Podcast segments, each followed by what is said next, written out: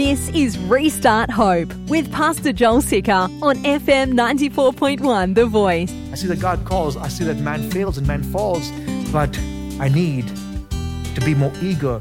Verse 3 says, eager to maintain the unity of the Spirit. So whenever I read this, God always calls me back to being like, man, what are you eager for? Are you eager to grow? Are you eager just to live in your own flesh? Are you eager to put your flesh to death so you can grow in humility, love, and patience and unity of the Spirit? And so all day long, I need to ponder on this. I need to ponder on this. I need to ponder on this. You're getting it.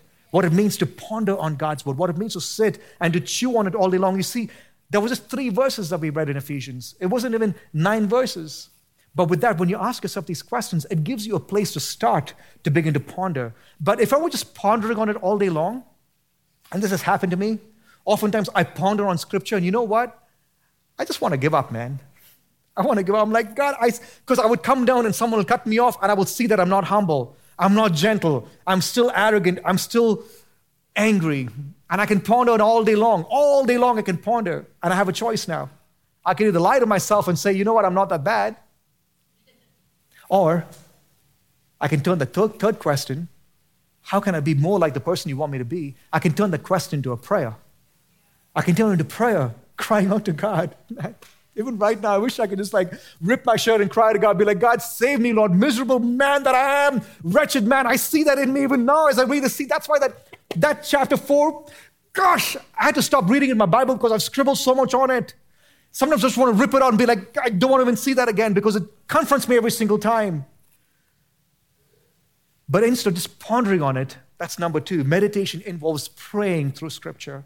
If you're only pondering on it, It'll either make you prideful and a liar.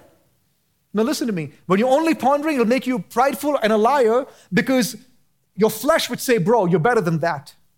You are humble. And you will surround yourself with people be like, You're so humble, man. You're so great. Liars. They don't know you. And instead of becoming prideful and a liar, I'd rather turn to prayer. And so what I do is, like what right now, I'm walking before you, it breaks my heart that I see those things in my life. I turn it to prayer. And I say, God, I can't be humble, Lord. I'm unable to be patient, Lord. I'm unable to be loving, God. There's no eagerness in me, oh Lord, to maintain the spirit of unity. Lord, you need to help me. It's number two. Meditation involves praying through Scripture. You see, folks, every time you truly come to God's Word, I believe that many of you come to this church because you're truly able to hear God's word being applied to your life. And when you truly hear God's word, man, you will see how desperately you need God. There are times when I've gone to God's word and, and I come back feeling like a rock star. I've got a beautiful three point message for my personal life. And 20 minutes in, God would say, Hey, go back to that word, man. You missed something. And God says, You completely missed that all the thing about a rock star is not you, Joel, it's who I am. You are this guy over here. And I'm on my face and I'm like, Lord, how did I miss this? And every time I leave God's word feeling like I've got it together, I've not really read his word. Now, I'm not saying that Christian life is a life full of shame. Please listen to me now. The Christian life is not a life where you coast. A Christian life is not a life where you feel like you've arrived. A Christian life is a life where it's consistent surgery that the Holy Spirit's doing in your life because this flesh constantly wants to come alive, man. The flesh that I put to death, oh boy, it wants to come back and dance like it used to before. Every single, you think the enemy takes a break from attacking you? You're mad. He's like a roaring lion seeing whom he can devour. He doesn't go take a nap. He's after you. The flesh that you once put to death when you entered the waters of baptism, the enemy wants to bring it back. He wants to draw you away from your blessing.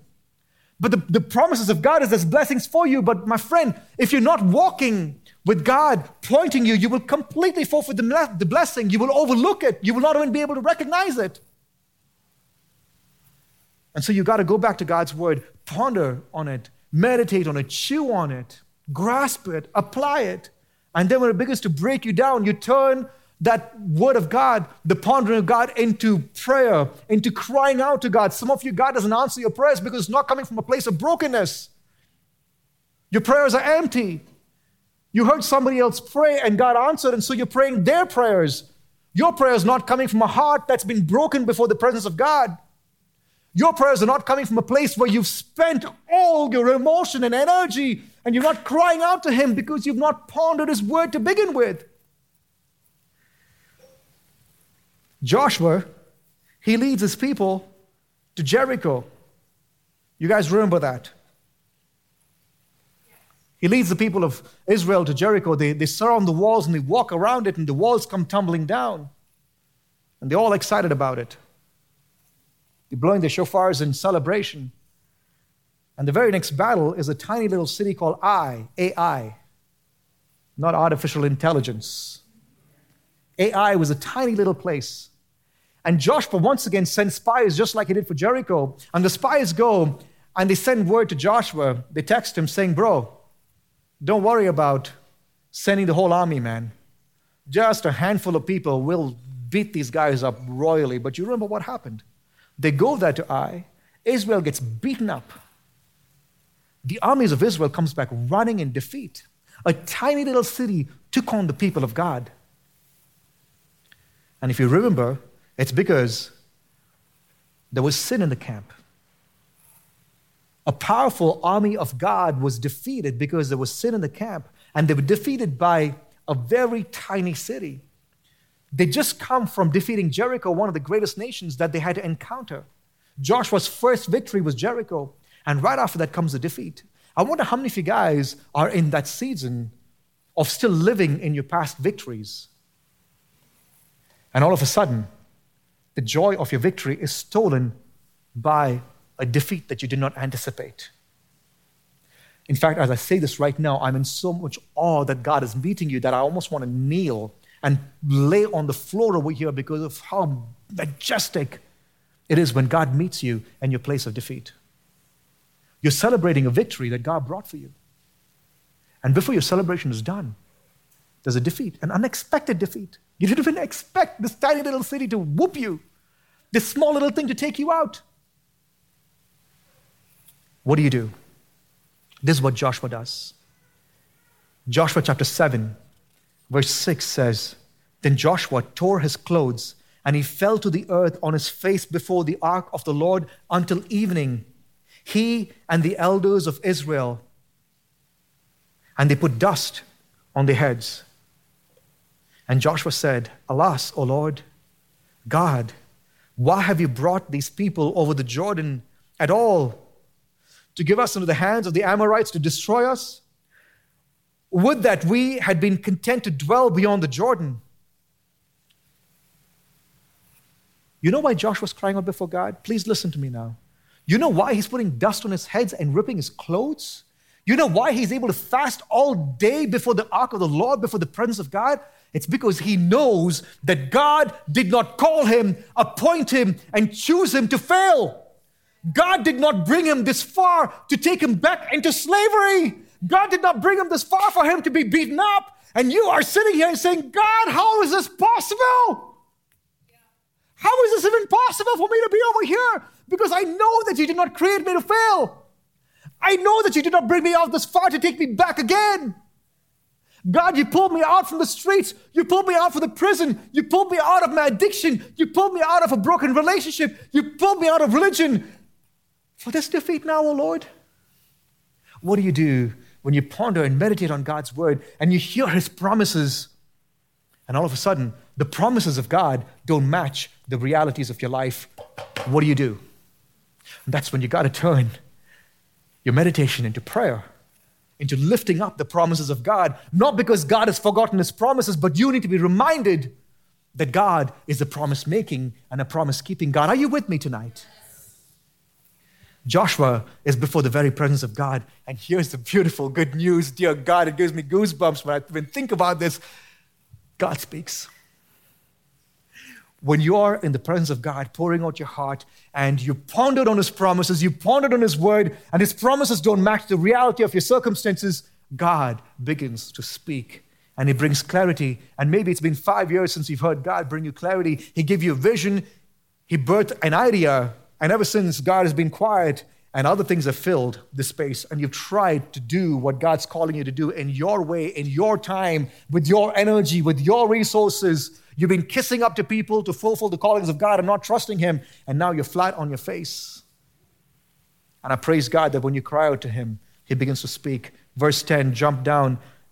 The Lord said to Joshua, and let it be so tonight that God is speaking to you. The Lord said to Joshua, Get up.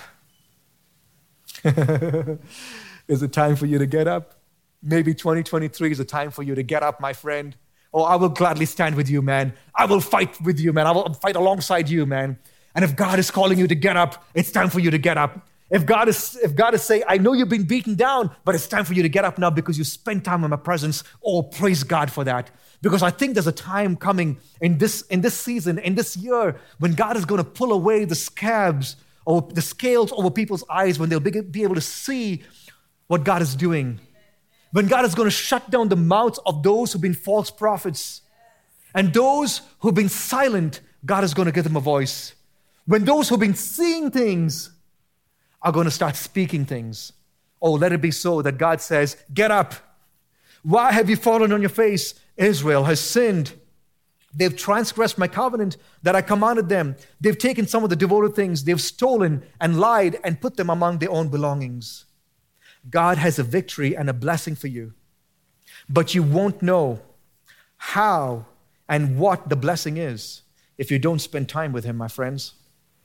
Now, as I even say this, I hear in my own head my self righteous religious friends that I love you, but you need to be saved Immediately, when I talk about blessings and prosperity, when I talk about God having good things for you, the first thing that you would encounter, you know, back, you know, you, you kind of want to throw back of saying, oh, you talk about blessings and prosperity. You're just not the prosperity gospel preacher. Look at what happened to the apostles. They all died, they were cut, they were burnt, they were crucified. Please pardon my Christian French when I say you moron, you idiot. Do you not realize that they were rich? Do you not realize that they were blessed? Do you not realize that their death was not the end, but it was seeds being sown for the gospel to go out? That 2,000 years later, we're still talking about the gospel that they preached, the God that died, the same Jesus that they walked with. Their death was not a curse, but a blessing. Why do you have to limit when I say blessings to only material things? My friend, when God calls you to preach the gospel, He will also give you everything you need for you to be able to preach the gospel. And for the disciples, God gave them chutzpah, courage, moxie, so that my friend Peter was able to say, You want to crucify me? Simmer down, slow down. Kill me if you want, man, but hey, I, I, can you please crucify me upside down? Because my Savior, who I love, who died for me, he died on the cross. I am not worthy to die the way he died, man. Flip me upside down. Talk about courage, man. Talk about being blessed with the peace of God. Talk about being blessed with the courage that comes from the Holy Ghost. Talk about being blessed with an insight that no other man could see. That these 11 apostles were willing to stand against the religious rulers of the day. Oh my gosh, man, what would the church look like when we have spent time in His presence, pondering His word, praying, and asking God to change us, to open the eyes of our heart, and we begin to walk coming out of authentic meditation? It's beautiful that even David, he preaches the gospel so beautifully because he knows that he knew that there would be suffering. In fact, the gospel, my friend, is not that God will save you from suffering. The gospel is God will save you that you'd be able to smile through the storms because the punishment of eternal suffering has been lifted off of you. Thank you, Lord. You see, I'm willing to sit in back to back traffic, bumper to bumper traffic. I'm willing to push my motorcycle when it runs out of gas in the rain in the sun uphill and coast downhill if I know I'm coming back to a home that loves me, that's receiving me. There's a hot meal going to be prepared, a bed that I can sleep on. I will go through all the trials of my journey of getting home, knowing that I have a home to come to. You see, those of you who don't know Jesus, you're not a Christian. You're traveling in bumper traffic, bad traffic, prayers is cutting you off, man. Come on. Biden increasing the prices on gas.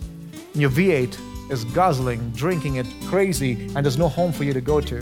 That's all the time we have for today, but we would like to hear from you. Our address is P.O. Box 2014 Eagle, Idaho 83616. You can also listen to this message and more on the Living Church Boise app, available in your App Store.